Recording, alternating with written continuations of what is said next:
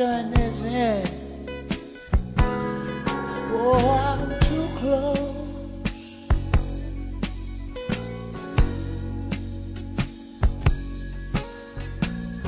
To shaking hands with all my, my, my, my, my, my friends. You know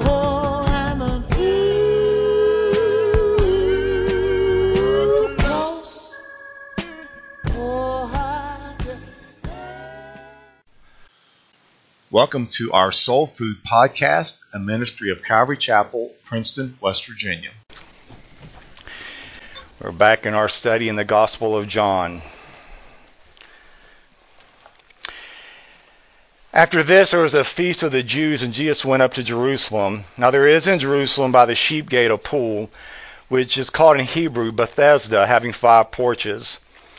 In these lay a great multitude of sick people, blind, lame, paralyzed, waiting for the moving of the water. Father, we once again thank you that we can turn to your word, for in it is life. It is the light that we need to walk this dark path that this world puts before us. Thank you for everything you've done here already, Lord, with the music, the ordination, the fellowship. Now we pray, Lord, that we would turn to your word and that we would just, just ingest it into our souls and put it into practice. We ask in your name, amen. Thank you. you may be seated.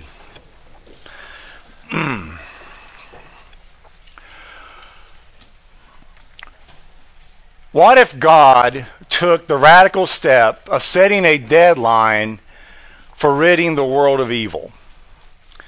Suppose God announces that starting at midnight tonight, he will step in and stop all suffering caused by evil people.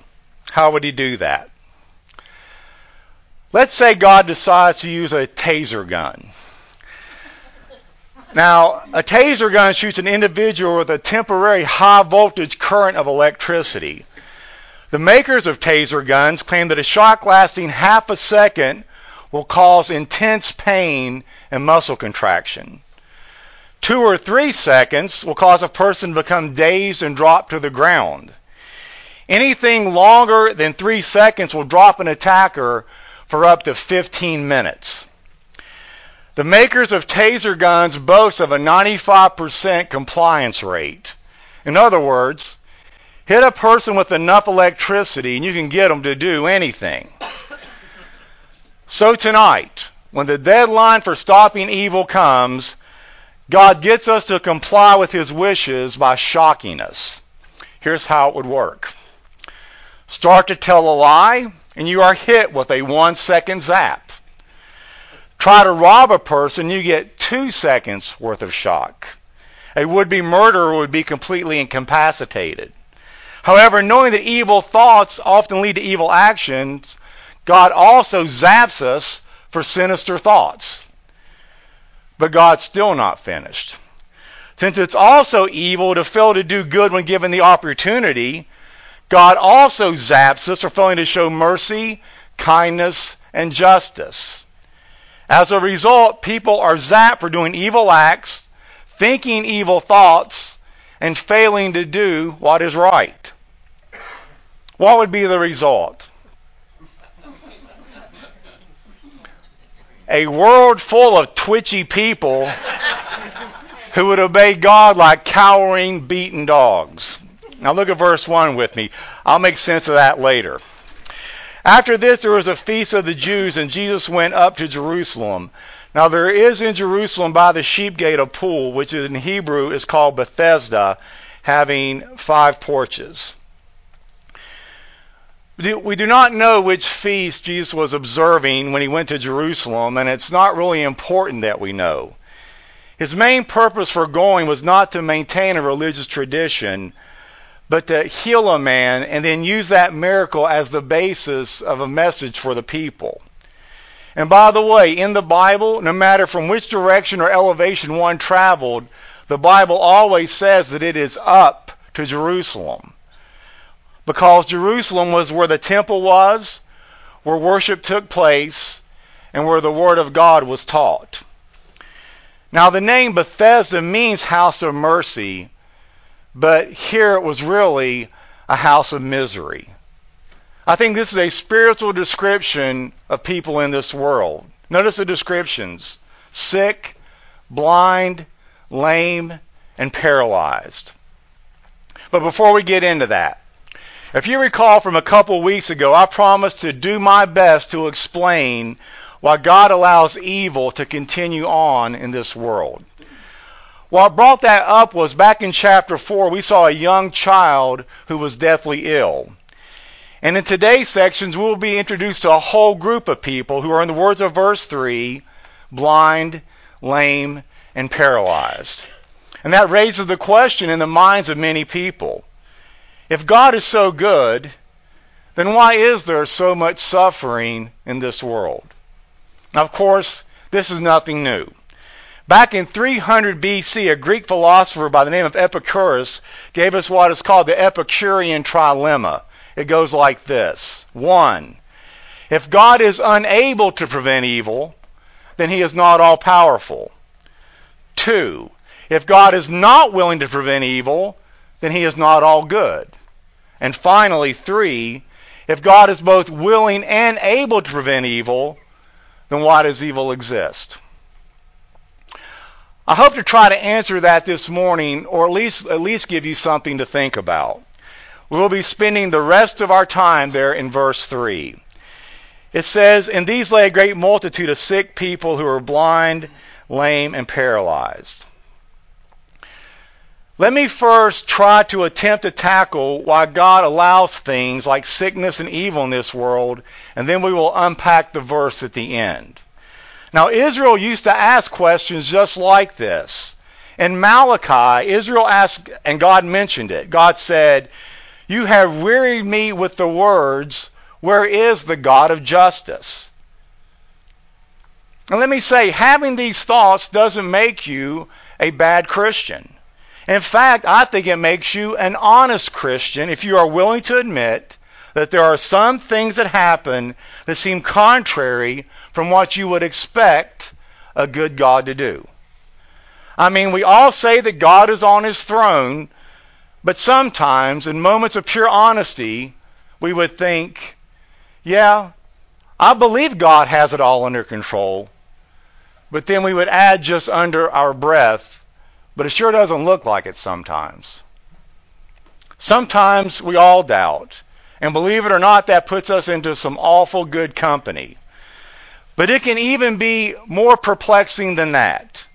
Not only do we see godly people suffer, we also see wicked people who seem to breeze through life without a care in the world. In Psalm 73, a man named Asaph had the same questions when he admitted with these words. I'll read them to you.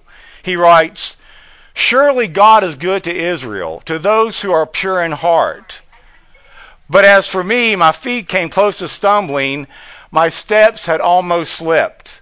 For I was envious of the arrogant as I saw the prosperity of the wicked. For there are no pains in their death, and their body is fat. They are not in trouble as other men, men, nor are they plagued like mankind. What is he saying here? I think he's saying, look, I know in my mind and in my heart that God is truly good to those who are pure in heart. But I'll be honest enough to tell you that even with that knowledge, I almost stumbled over the apparent contradiction of the things that I was seeing. Because it sure seems like the arrogant and the wicked are the ones who are enjoying life the most. So, what do we do when we feel like that?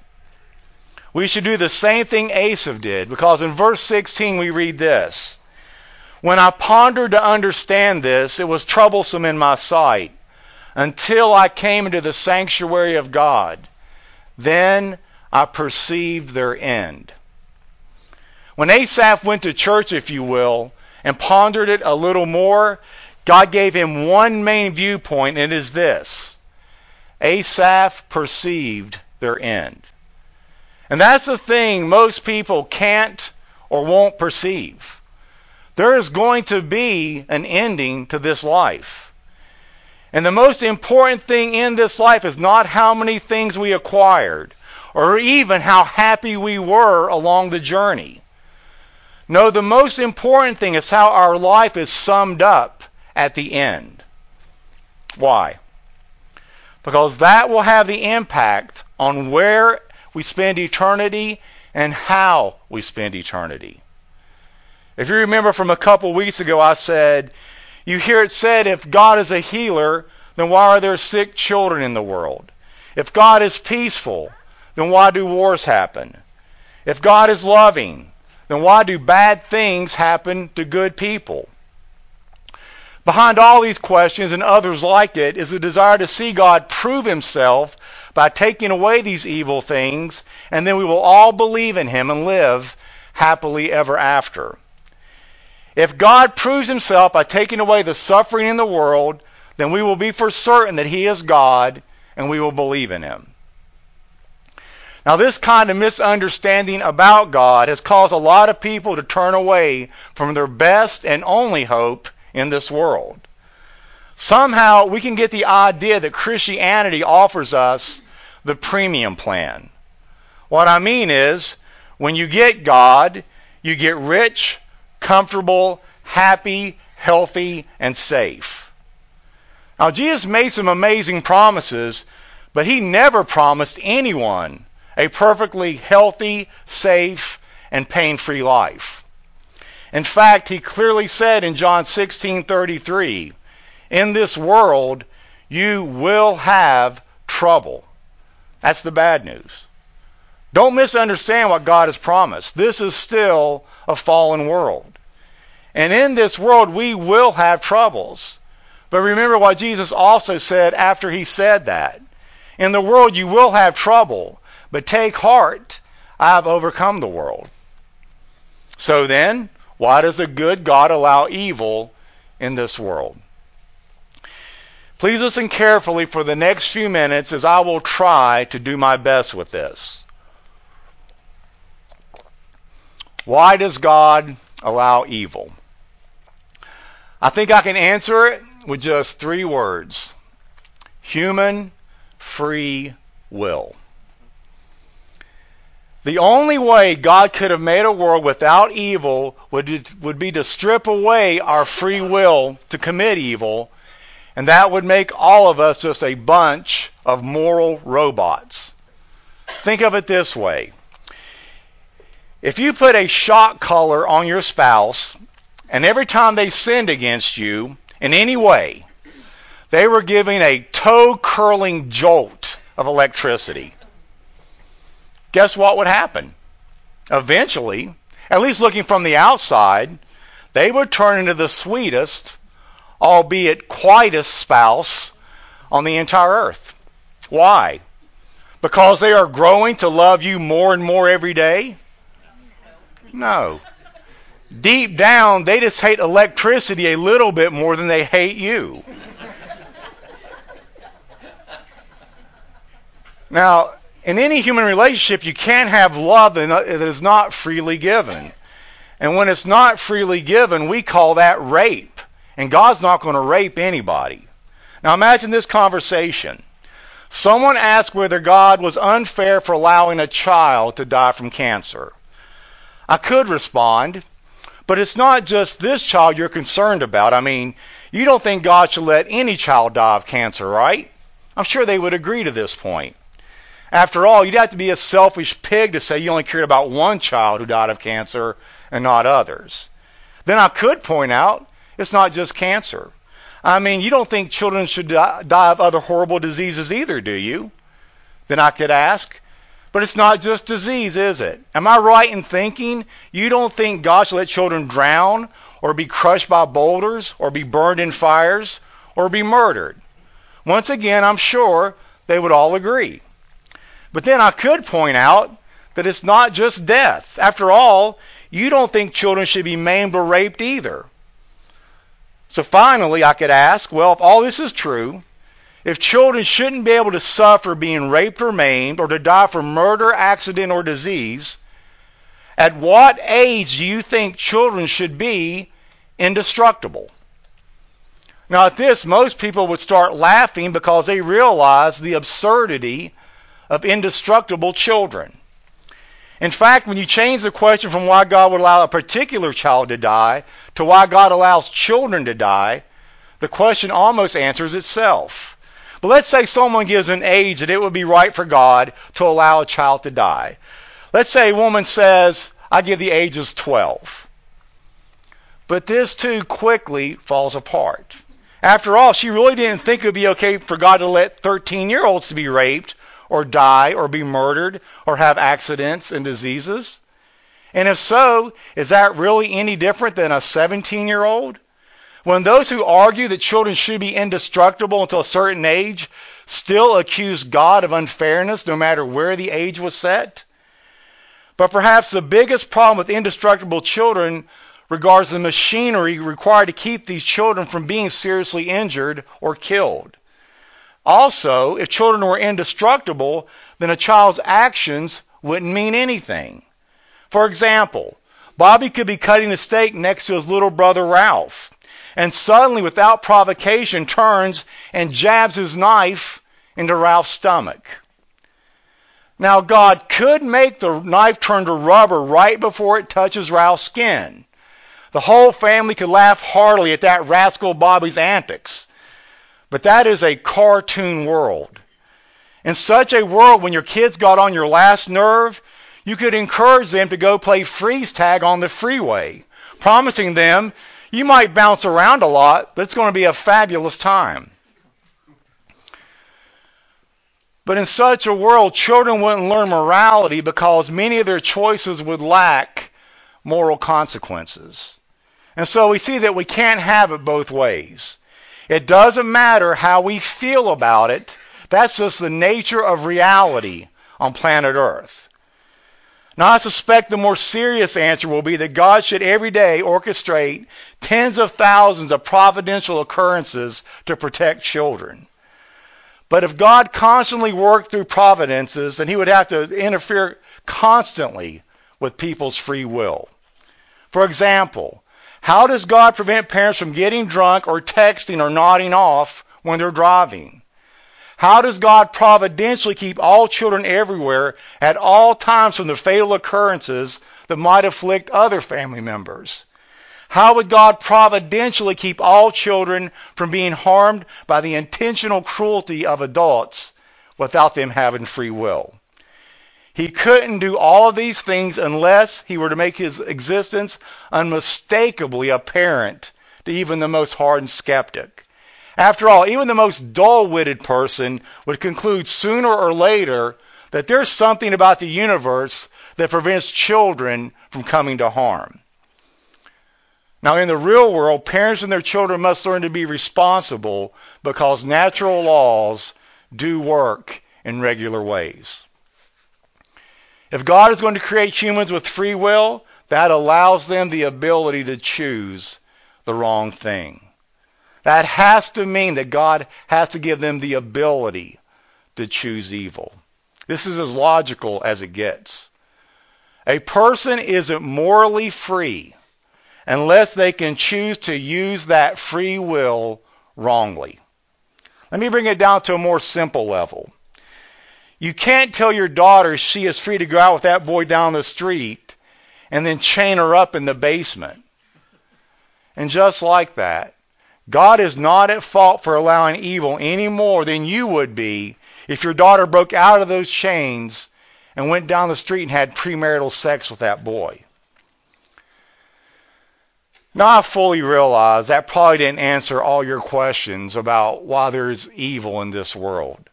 But if you would like to delve deeper into it, see me, and I can give you a list of books that examine it more fully than I did this morning. Let's go ahead and look at verse 3 now. And these lay a great multitude of sick people, blind, lame, paralyzed, waiting for the moving of the water. I'm going to address the moving of the water part in the next sermon. So here at Bethesda, we see a great multitude of sick and hurting people. And they are described as being blind, lame, and paralyzed. Bible teacher J. Vernon McGee visited a sanitarium many years ago where During the Sunday morning devotional service, one of the residents read this passage as, There lay a great multitude of important folk, mispronouncing important instead of impotent. McGee was about to correct him when he realized he was right. The people at Bethesda were important folk. Sadly, in some churches, if you are sick, you aren't treated as important.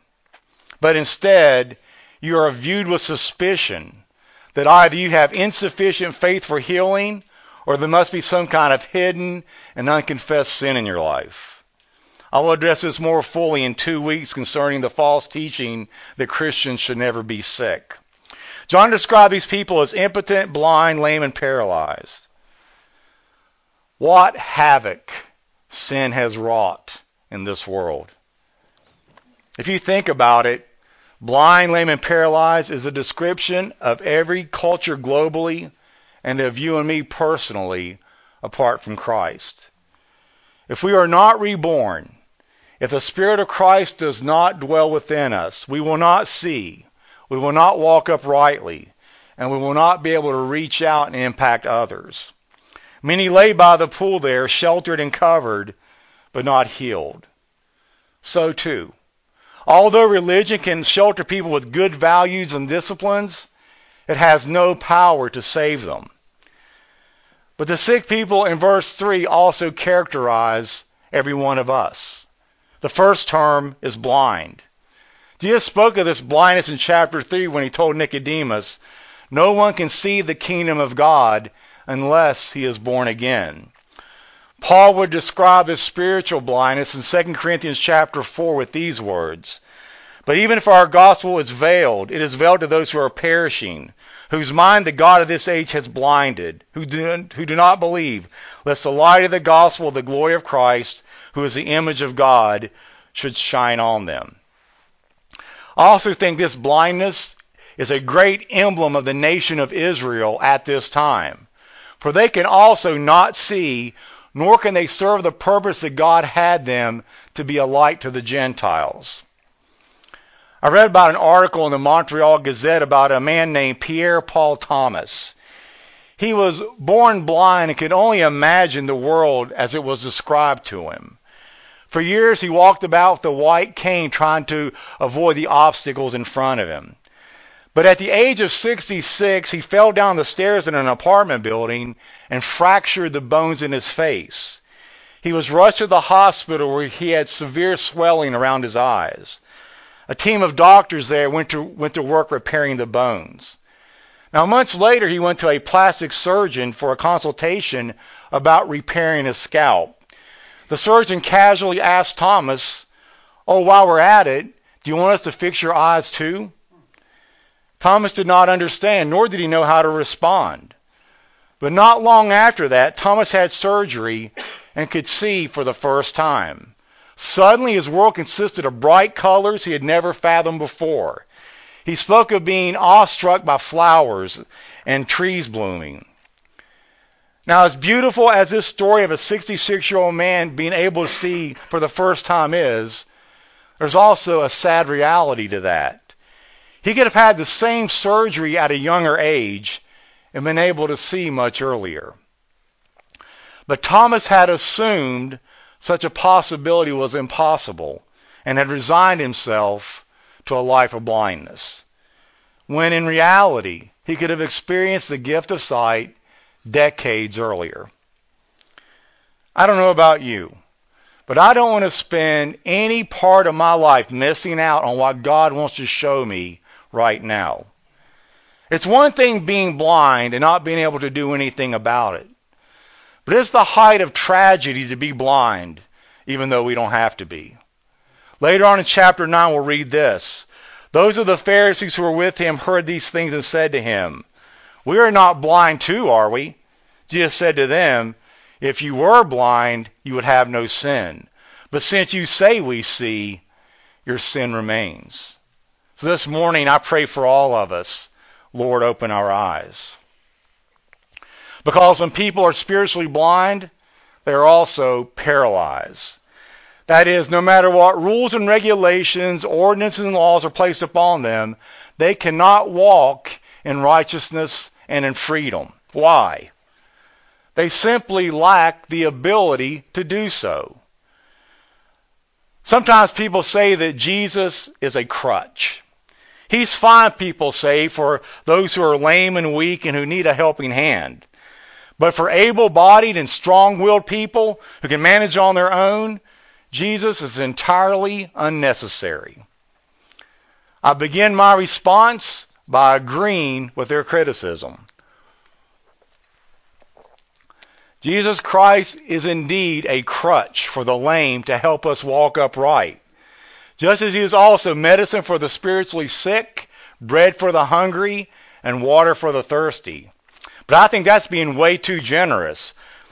But a crutch is pretty important if you're a cripple. And we have all been crippled by sin to one degree or another. But I don't think Jesus is a crutch. I think he's more like a stretcher. Because if we go to heaven, it's because the Good Shepherd carried us there the entire way. So we do not deny this. It is absolutely true. But then all human beings are lame, sick, hungry, and thirsty. The only difference between us and them is not that we are needy and they are not. It's rather that some know and acknowledge their need, while others don't, either through ignorance or they won't through pride. It says they were lame and they were paralyzed. Before I got saved, I was just like that. I really wouldn't describe my life as walking with any real purpose, but I was sort of just wandering through life. I was just meandering from experience to experience, trying to find fulfillment.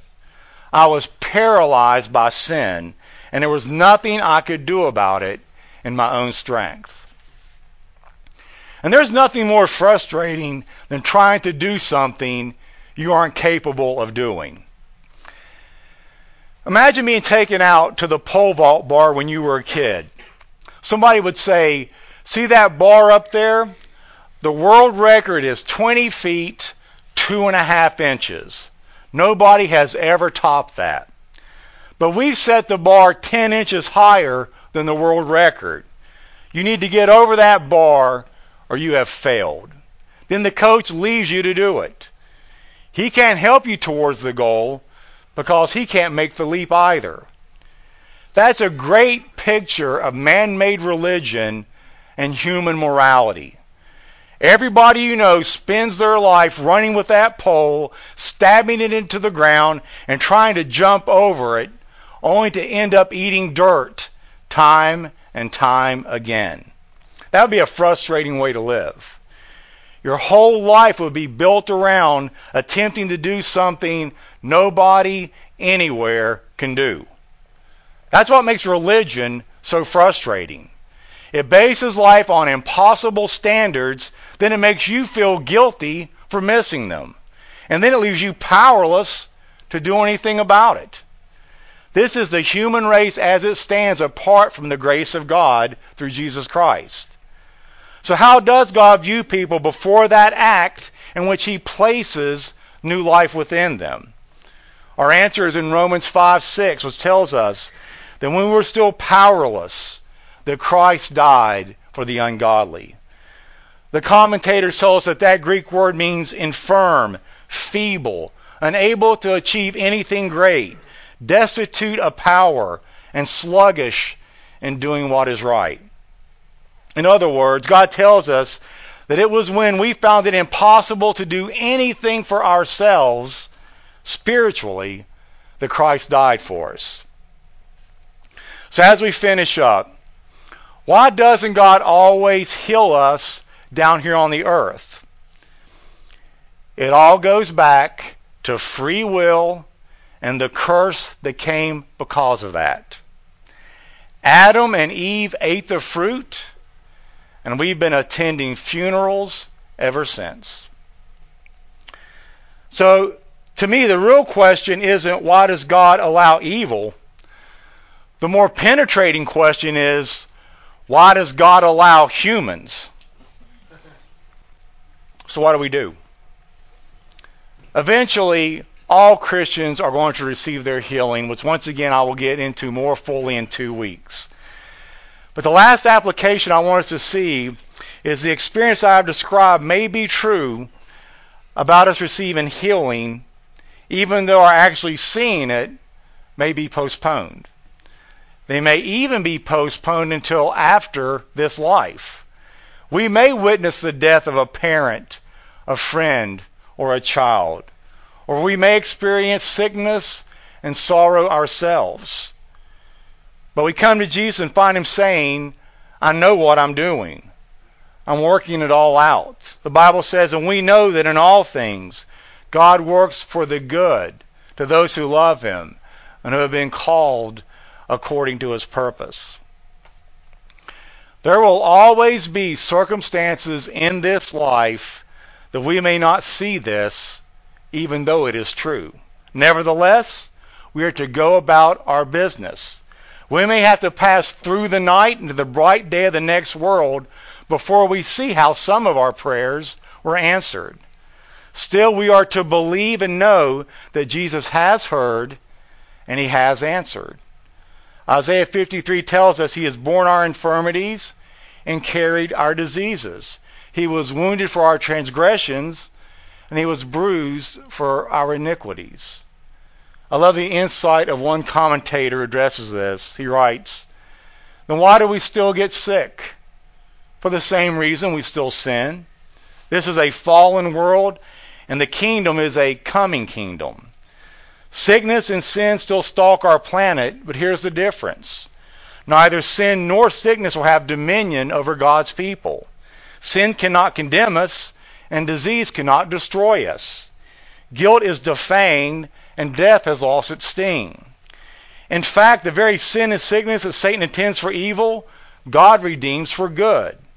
Sin becomes a showcase for grace, and sickness becomes a demonstration of God's ability to heal. He may heal you instantly, or gradually, or ultimately. He may heal you instantly. One word was enough to banish demons, heal epilepsy, or raise the dead. He only had to speak the word, and healing happened. He may do this for you. Or he may heal you gradually. In the case of the blind man from Bethesda, Jesus healed him in stages. He took him away from the crowd, rubbed spit on the man's eyes, then asked him what he saw. The man answered that his vision wasn't all the way there, so Jesus rubbed them a second time. Jesus healed the man, but he did so gradually. Our highest hope, however, is in our ultimate final healing. In heaven, God will restore our bodies to their intended splendor. God will turn your tomb into a womb out of which you will be born with a perfect body into a perfect world. And Lord, that is what we all look for. We want to be with you. Just like they sang this morning, it is all about you, Jesus. No matter what we're going through, we know that you will redeem it for our good. Either it's to build us in character, to be a witness for the unbelievers. You know what you're doing, Lord. I pray that you would give everybody in here that confidence that we can trust you. For we know the judge of all the earth will always do what is right. We ask in Christ's name. Amen.